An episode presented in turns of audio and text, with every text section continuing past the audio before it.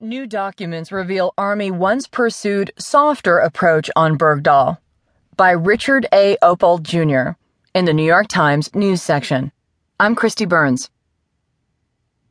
In the months after Sergeant Bowe Bergdahl was freed from Taliban captivity, senior Army officials responsible for determining why he walked off his outpost and for recommending what the consequences should be struck a far milder and more sympathetic tone than